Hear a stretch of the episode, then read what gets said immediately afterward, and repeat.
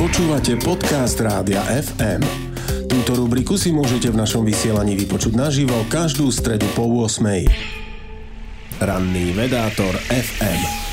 Pred pár dňami došlo v centre Bratislavy k desivej dopravnej nehode.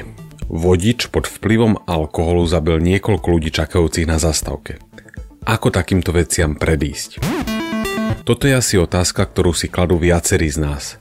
Bežne chceme vedieť, ako niečo robiť lepšie. Či už ako jednotlivci, spoločnosť, či celé národy. Ako nastaviť zákony tak, aby dochádzalo k čo najmenšiemu počtu nehôd a ľudia stále mohli slobodne cestovať. Ako sa stravovať tak, aby sme boli zdraví? Koľko majú pracovať ľudia, aby boli najproduktívnejší? A síce sú tieto otázky ťažké, sú aj dobré.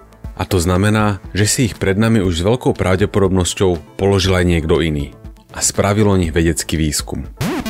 V aktuálnom prípade môžeme použiť štúdiu, ktorá vyšla v roku 2015 a zaoberá sa tým, aké vplyvy znižujú a zvyšujú počet ľudí šoferujúcich pod vplyvom alkoholu. Mnohé vplyvy sú diskutabilné, jeden však vyčnieval a mal veľmi jasný efekt. Šlo o vplyv sociálneho okolia.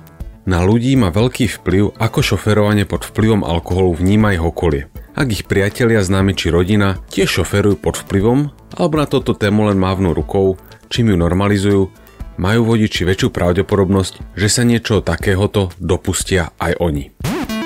To znamená, že v tomto ohľade sa nemusíme spoliehať na zákony. Výskum ukazuje, že to máme aj vo svojich rukách, svojim vplyvom na okolie.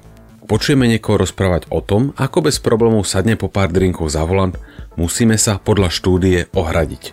Alkohol za volantom nesmie byť spoločensky akceptovateľný. Dohovoriť kamarátovi môže mať podľa vedeckých zistení väčší vplyv ako pokuty či policajné hliadky. Ranný vedátor FM. Počúvali ste podcast Rádia FM. Stream, živé vysielanie a playlisty nájdete na www.radiofm.sk.